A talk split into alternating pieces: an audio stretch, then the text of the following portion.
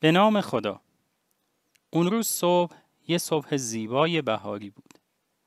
صدای پرنده ها فضا رو پر کرده بود. هوا آفتابی و آسمان آبی بود. ظاهرا روز خیلی خوبی بود. روزی بود که می‌شد کلی کار انجام داد. کلی بازی کرد و کیف کرد. اما نمی‌دونم چرا من دلم گرفته بود و انگار حوصله هیچ کاری رو نداشتم.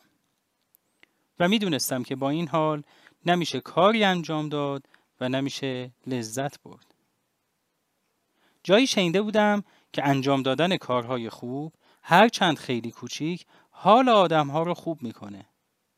حال بد رو تبدیل به حال خوب می‌کنه.